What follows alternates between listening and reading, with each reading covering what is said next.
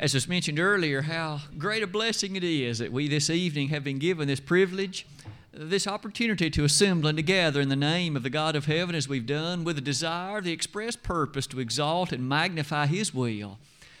As was mentioned earlier by Roger in the announcements, we are blessed with, of course, a good number of our membership and also visitors who've come our way. We do hope that each, of course, will be in a position to be able to say how well it has been for each of us to be here this evening and to participate in this service as we have. The songs that we've just sung have prepared us so very well to give some thought to a lesson I've entitled Facts of Life and Death. Drawn from the closing verses of Ezekiel, the 18th chapter, our lesson text tonight, we, of course, will reflect somewhat on that book of Ezekiel yet again and in so doing, to see in particular what it was that God had to say to the ancient people of Judah on this occasion. Some opening comments. Those opening comments leading us to the appreciation. The book of Ezekiel is certainly as true of these other books that you and I have, of recent note have, have appreciated. These prophets of the Old Testament so often have uttered and expressed matters that are so touching because many times the principles and precepts speak very directly to us even today. Paul stated to the Romans, did he not, in Romans 15 4, that whatsoever things were written aforetime were written for our learning, that we through patience and comfort of the Scriptures might have hope. It is the case then that as we seek to learn the lessons found in books like that of Ezekiel, it helps us appreciate so very carefully and powerfully the fact that often the problems that they wrestled with in the ancient day very much are the same kinds of problems that we still face today. Facts of life and death. As we now cast the spotlight on the closing verses of Ezekiel 18, one of the things that I would ask that we do is reflect on much of what's found in that chapter and then look somewhat with care at the closing verses. You'll notice near the bottom of that slide perhaps as much so as any of the other prophets of the Old Testament era. We see in the book of Ezekiel a strong and very powerful spotlight cast on two gigantic truths. One of them is the absolute holiness of God. No matter what the circumstances of man, no matter what the predicaments in which he may find himself, that does not war against the holiness of God. God is always holy.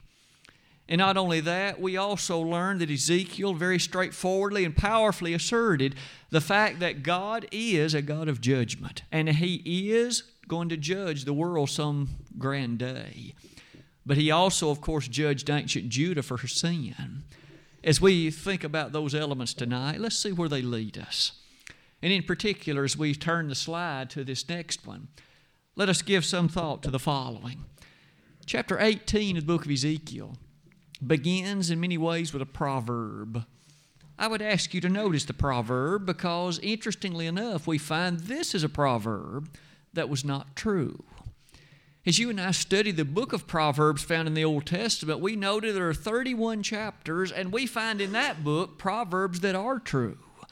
Time and again, they state wisdom, they present the elements of that which is truthful, they espouse how one should live rightly and correctly. But we have here a proverb that was being spread amongst ancient Judah, and it was not true.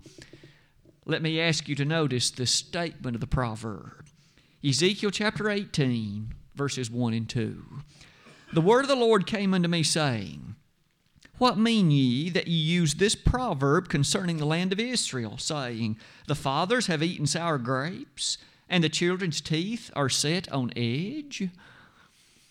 You and I, I'm sure, each have had experiences where you eat something particularly sour and you perhaps feel those muscles at the back of your jaw tighten up.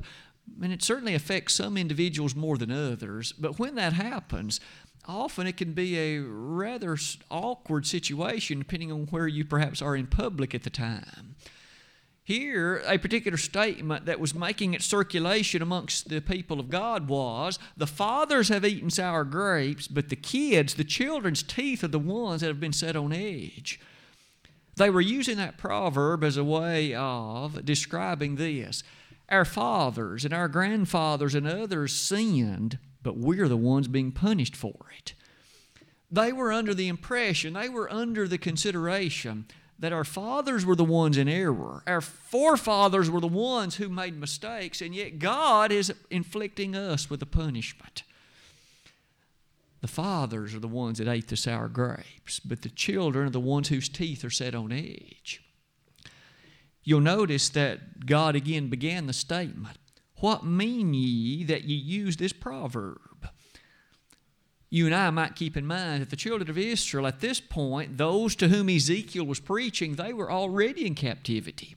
They had been hauled off by and large in that second deportation, 597 BC, and in the land of Babylon they now were. They often resided there in an encampment site near the river Chebar. But you'll notice they, in many ways, were feeling we are not the ones at fault. It was our forefathers, it was our dads. They were the ones that made the mistake.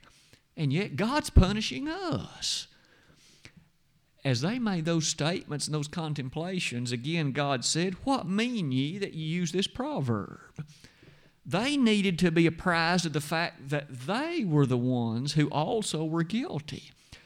It certainly was true that their fathers had made their mistakes, and their forefathers had made their mistakes. I would list for you in particular one of the kings of the, of the people of Judah. His name was Manasseh. We, in times past, have commented about the evilness of that wicked monarch. He was one who reigned for over five decades as king of Judah, a sinful, wicked man. And he, in fact, not only was that himself, he encouraged the people in that way. He encouraged them to direct their attention toward idolatry. And he did everything within his power, it seems, to make everything possible for them to accomplish it.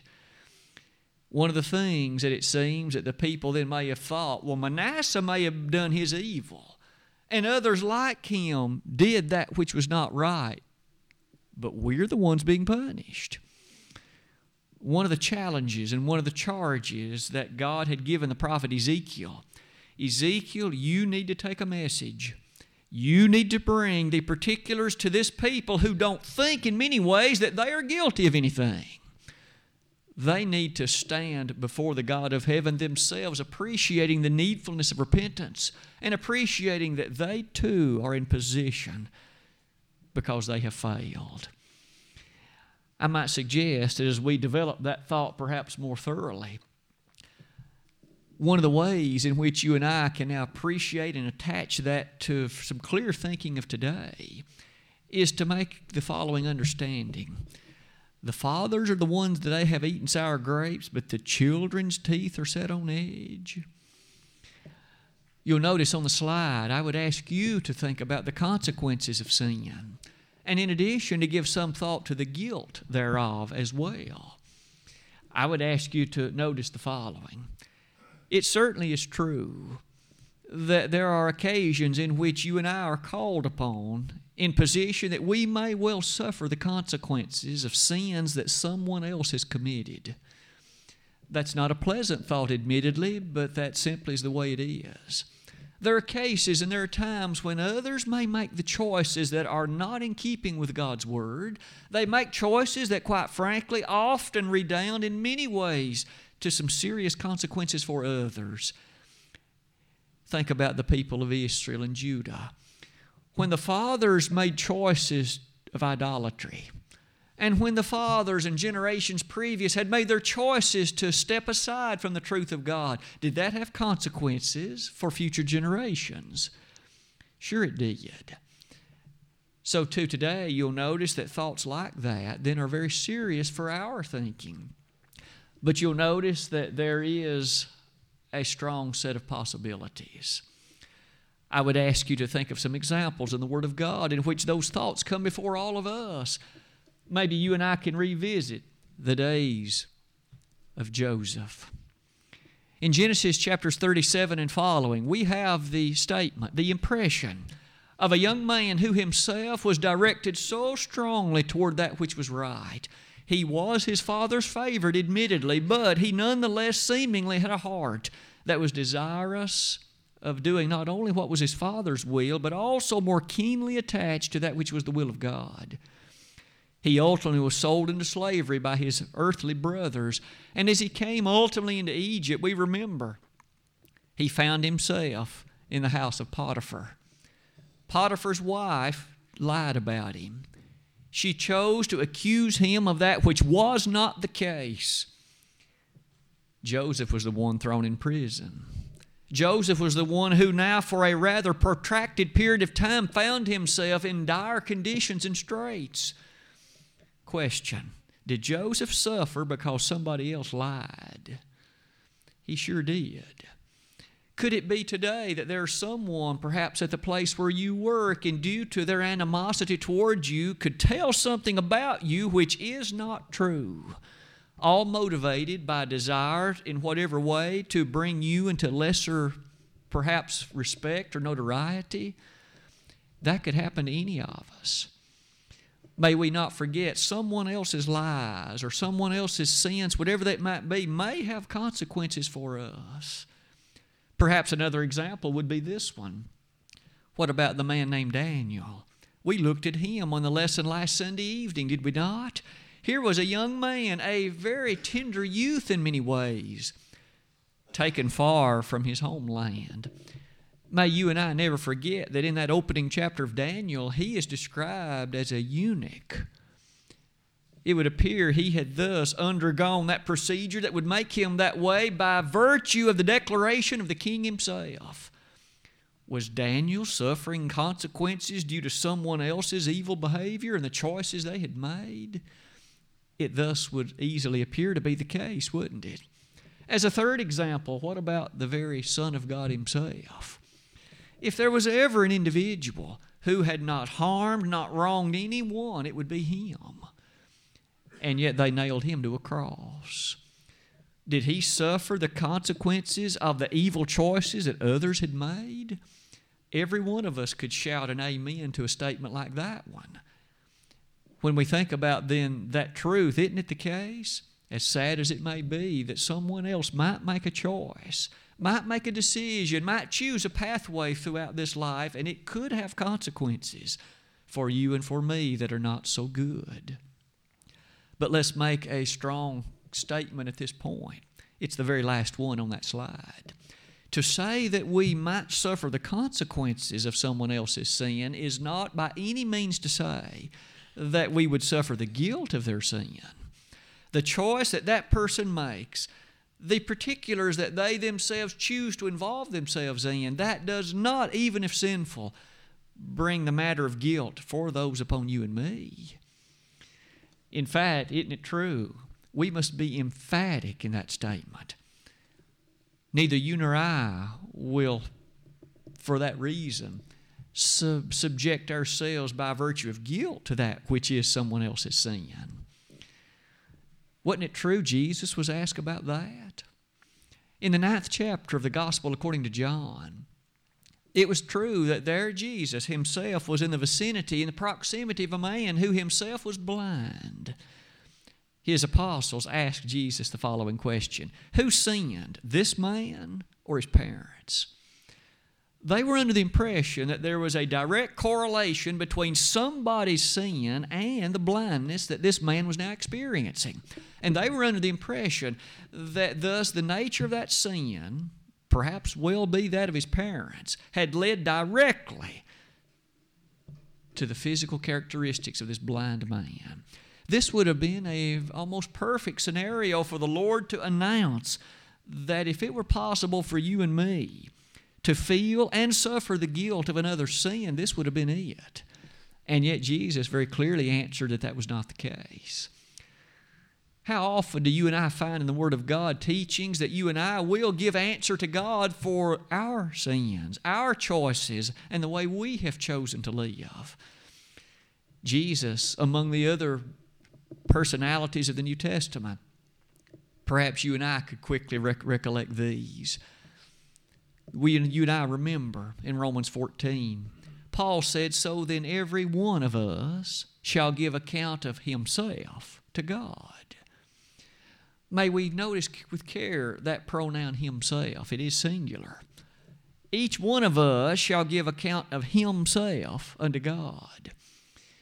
as you and I think about those statements from the Master.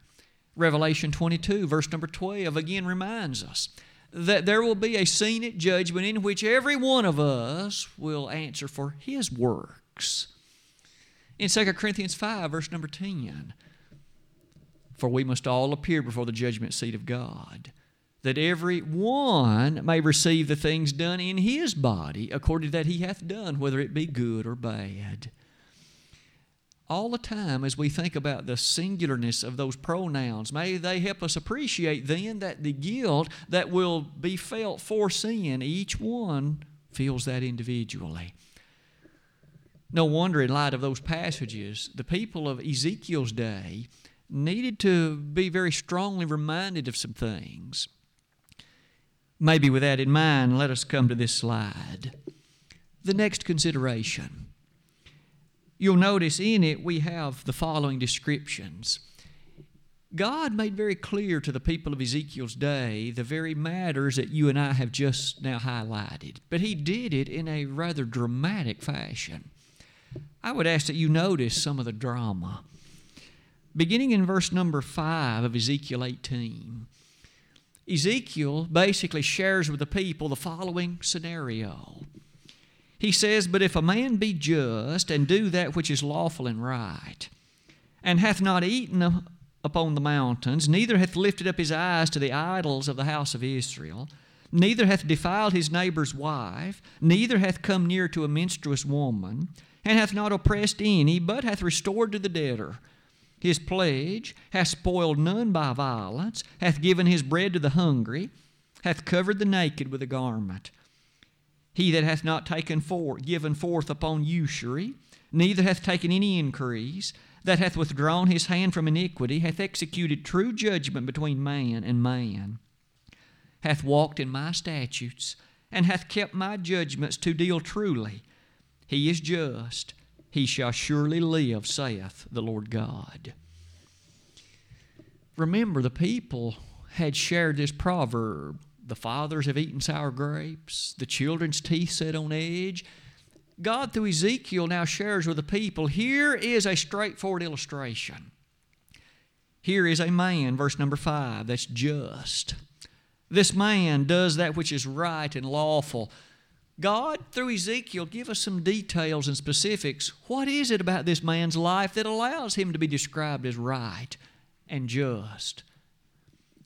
Verse number six he hasn't pursued idolatry. Verse number six He has not engaged in adultery. He hasn't defiled his neighbor's wife. In fact, he has not even approached to his own wife as a menstruous woman. Verse number seven, he has not oppressed any.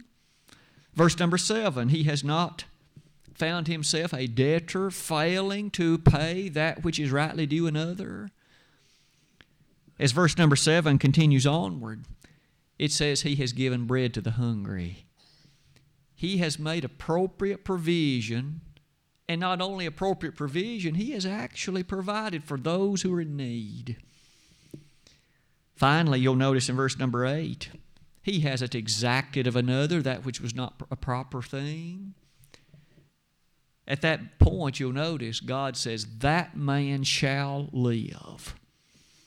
Notice it does not have any attachment to what his dad may or may not have done. His dad might have been a scoundrel, it may have been a veritable rascal. But if this man does what's right, following the dictates of that law of Moses, he shall live. At that point, you might give immediate interesting application. Because in it, you notice verse number 9 he has walked in my statutes and he's kept my judgments. He has dealt truly. He is just and he shall live. When you and I then think about this person and the blessedness of his life, notice what it is that comes next.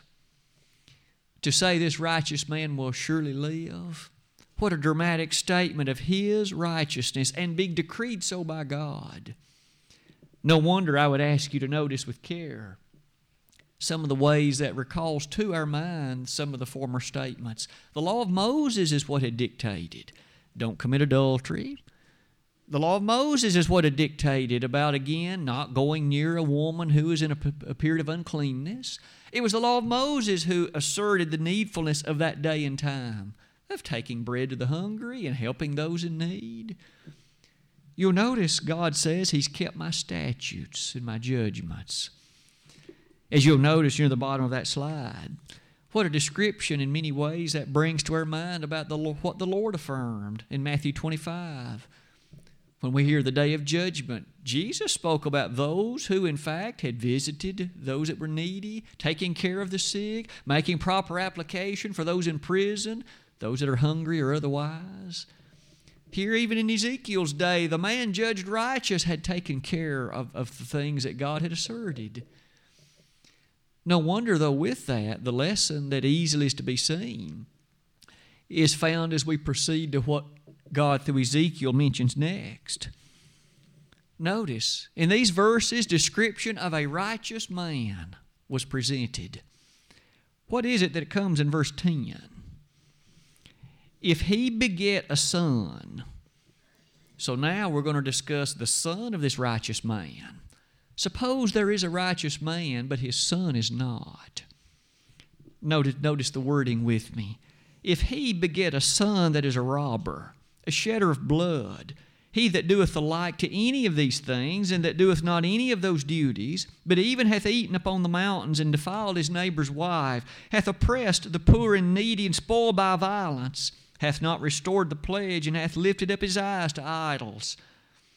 Verse 13 hath given forth upon usury, and hath taken increase, shall he then live? Here's a direct question this righteous man that you and I described a moment ago, one who had given his life to dedicated, faithful obedience to that which was the will of God in that law of Moses area. God says, Suppose that righteous man has a son that's not righteous. He's a thief, he's a robber, he's an adulterer, he's an idolater. He has, in fact, taken advantage of those about him, he has, has not taken care of the needy. Question Shall that son live? Let's let God answer. Verse 13 He shall not live. He hath done all these abominations, he shall surely die, his blood shall be upon him. That proverb that they had heard the fathers are the ones that ate the sour grapes, the children are the ones whose teeth are set on edge. God here gives an illustration. This righteous man, due to his righteousness and his dedication, shall live. But the Son, due to his unfaithfulness and his sinfulness, he shall not. The illustration isn't finished yet. Notice what happens in verse 14. You'll notice now it says, Now lo, if he beget a son. Now, who is it we're discussing? We're now discussing the son of the wicked man, the grandson of the faithful man, the grandson of the one we discussed at first it says, Lo, if he beget a son that seeth all his father's sins which he hath done, and considereth, and doeth not such like, that hath not eaten upon the mountains, neither lifted up his eyes to the idols, neither hath oppressed any, verse 16. As that saga continues, the wording is very much near to that which we saw at first. We now are seeing three generations one that was righteous, but a son that wasn't, but now a grandson that is faithful and righteous again. As the following scenario ends, let's let God state something else. Verse number 17 that hath taken off his hand from the poor, and that hath not received usury nor increase, hath executed my judgments, hath walked in my statutes, he shall not die for the iniquity of his father he shall surely live. We have a clear teaching relative to the individual nature of our standing before God, do we not? That son was going to not live due to his own sins. The faithfulness of the father couldn't save him.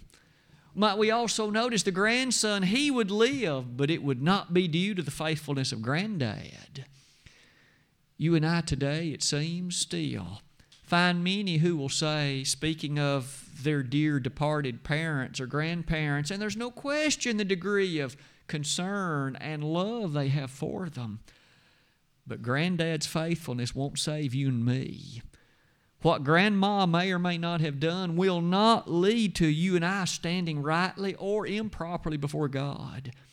When we stand before the God of heaven, we shall stand there based on what we chose to do and what we did or did not do. God taught that clearly in the days of Ezekiel, didn't he? You'll notice verse number 18 says, As for his father, because he cruelly oppressed, spoiled his brother by violence, and did that which is not good among his people, lo, even he shall die in his iniquity the individual nature of your and my response to the God of heaven. How noteworthy and how powerful. As you come to the bottom of that slide with me, much of this chapter proceeds to develop this point very powerfully. I suspect the most well known verse of this whole chapter is verse number 20. Let us look at it as I read it in our hearing tonight. The soul that sinneth, it shall die. The Son shall not bear the iniquity of the Father, neither shall the Father bear the iniquity of the Son. The righteousness of the righteous shall be upon him, and the wickedness of the wicked shall be upon him. How comforting in many ways it is to hear that although we may feel consequences from the choices that others might make, we will not answer for the guilt of any such sins we will only answer for our own sins in terms of that which is its guilt. No wonder, in light of those appreciations, the last section of this chapter, I would ask that you notice the warning given to those of that day and that warning and how so strongly you and I can heed and hear the same thing today. Verse number 21 But if the wicked will turn from all his sins that he hath committed, and keep all my statutes and do that which is lawful and right, he shall surely live. He shall not die. All his transgressions that he hath committed, they shall not be mentioned unto him.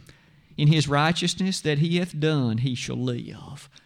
Have I any pleasure at all that the wicked should die, saith the Lord, and that he should not, or that he should return from his ways and live? the refrain found in those verses, how sweet and how powerful it is. You'll notice those that are righteous, when they have received forgiveness from those transgressions, God says they will not be remembered. I'm sure that I stand before many this evening, and many of us can think of how grand a thought that is.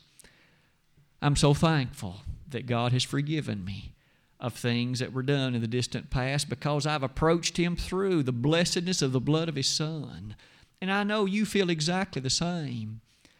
You and I can, in fact, recognize how great it is to live and the statement found in the Word of God toward that end. However, as God goes on to say, look at verse 24. But when the righteous turneth away from his righteousness, and committeth iniquity, and doeth according to all the abominations that the wicked man doeth, shall he live? All his righteousness that he hath done shall not be mentioned. In his trespass that he hath trespassed, and in his sin that he hath sinned, in them shall he die. As often as you and I may have heard someone say that once a person is saved, he can never, ever be found in a position of being lost that flies in the face of untold numbers of scriptures, and one of them is the very one before us tonight. When the righteous man turns from his righteousness and begins to do that which is unlawful, unjust, and evil, God says, I won't remember his righteousnesses. He'll die in his iniquity, and he'll, of course, have to answer for that fact.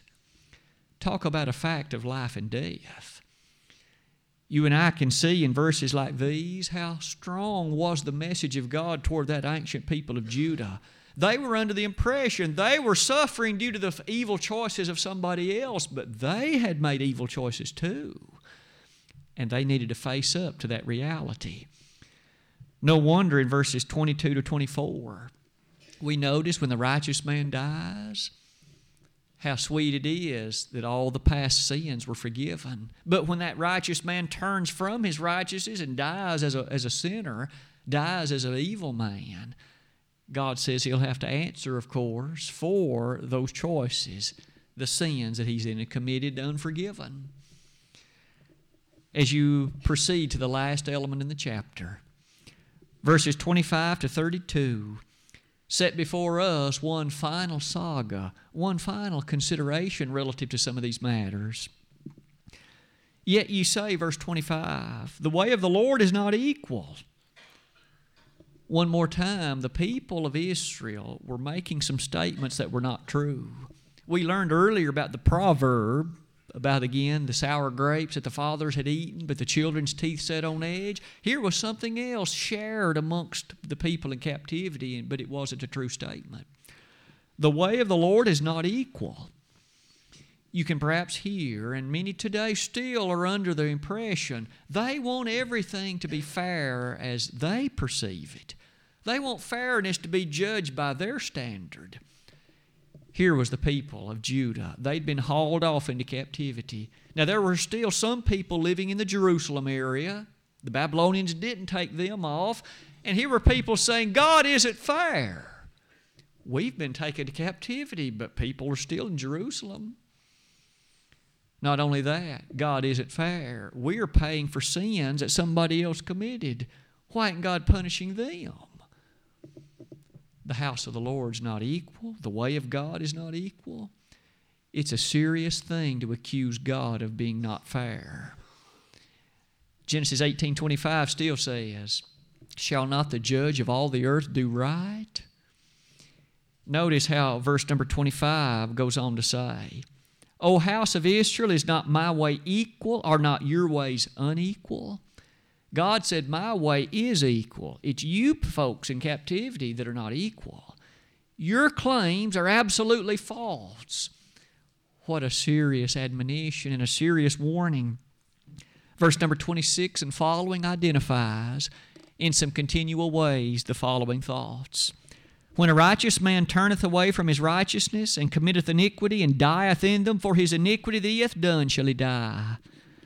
Again, when the wicked man turneth away from his wickedness, that he have committed and doeth that which is lawful and right, he shall save his soul alive. Today, you and I herald far and wide the precious gospel. And any individual, it matters not how long that person has lived in sin, might be an 85 year old man, but if he obeys the gospel, we have every assurance and every promise in Scripture that God will look with favor upon the blessedness and the faithful obedience of that man. But by the same token, if an 18 year old obeys the gospel and then chooses thereafter to live unfaithfully, and chooses to live in iniquity, and chooses to disobey that which is the gospel message and its demands, you and I can then look, of course, with sadness upon the choice that individual makes. No wonder, in light of those thoughts, here's the final warning verses 31 and 32. Cast away from you all your transgressions whereby ye have transgressed, and make you a new heart and a new spirit. For why will ye die, O house of Israel? To my mind, that has to be one of the grandest questions of the Old Testament. Why will you die? God doesn't want anybody to die in sin. He doesn't want individuals to die lost. He doesn't want individuals to die separate and apart from the saving grace that He offers.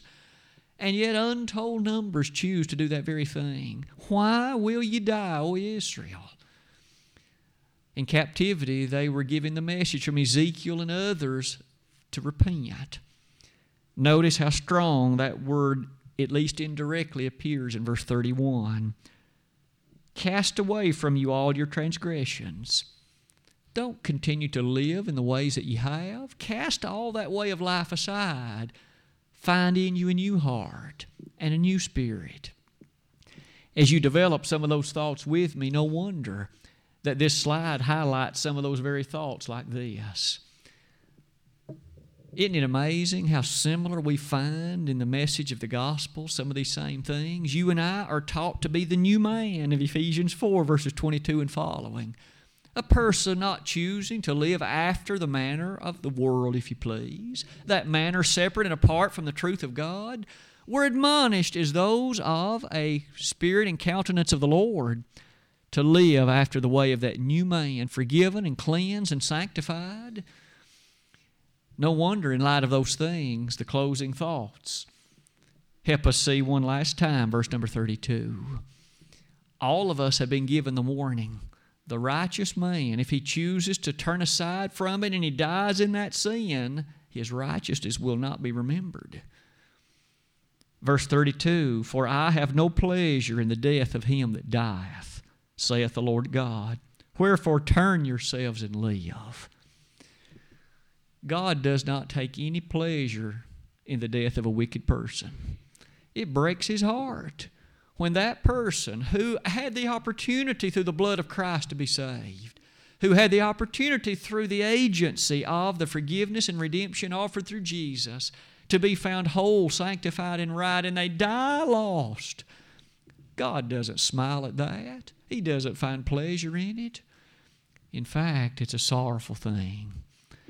He will say more than once in this book of Ezekiel, I have no pleasure in the death of the wicked. May you and I, in wisdom, then, not die as a wicked person. May we live faithfully, justly, and rightly, so that when our sojourn upon this life has reached its conclusion, that our righteousness will be what's seen and not any iniquity. We have every assurance that the blood of Christ can cleanse any and every sin to which we apply it, to which God applies it. This very evening, as we close this 18th chapter of Ezekiel, and of course, it'll prepare us for much of the rest of this book, admittedly.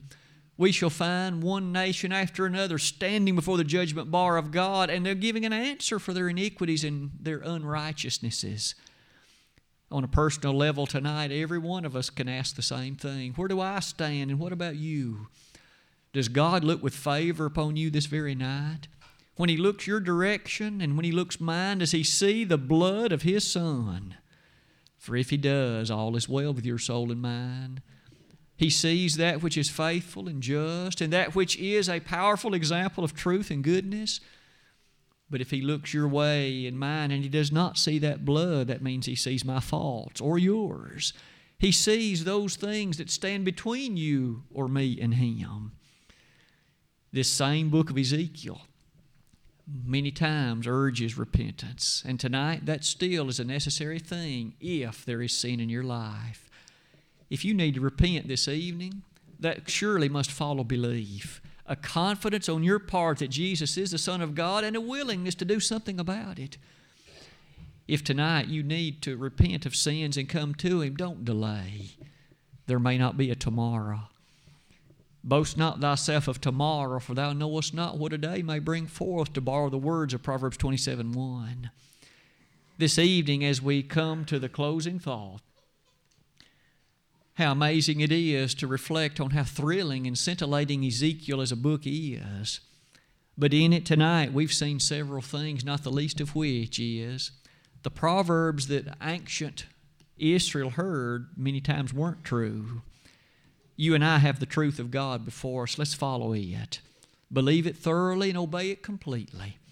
The plan of salvation demands that you and I, of course, believe Jesus to be the Son of God, repent of our sins, confess His name as the only begotten Son of God, and be baptized. If you haven't taken care of that, you need to do it tonight. If you have become a Christian at some former day, but your life has fallen far from the nature that it ought to have had, much like these people in captivity. Maybe you have again become enslaved to sin. Why not come back to your first love? Approach the God of heaven as He's commanded. He's promised to forgive and put you back to a, to a right position of faithfulness. If this evening we could be of help to you, we would ask you to let us know that, and we'd be honored to assist you. Whatever that need in your life may be, Jeff has chosen this song of encouragement, and if you need to come, do it now, while together we stand and while we sing.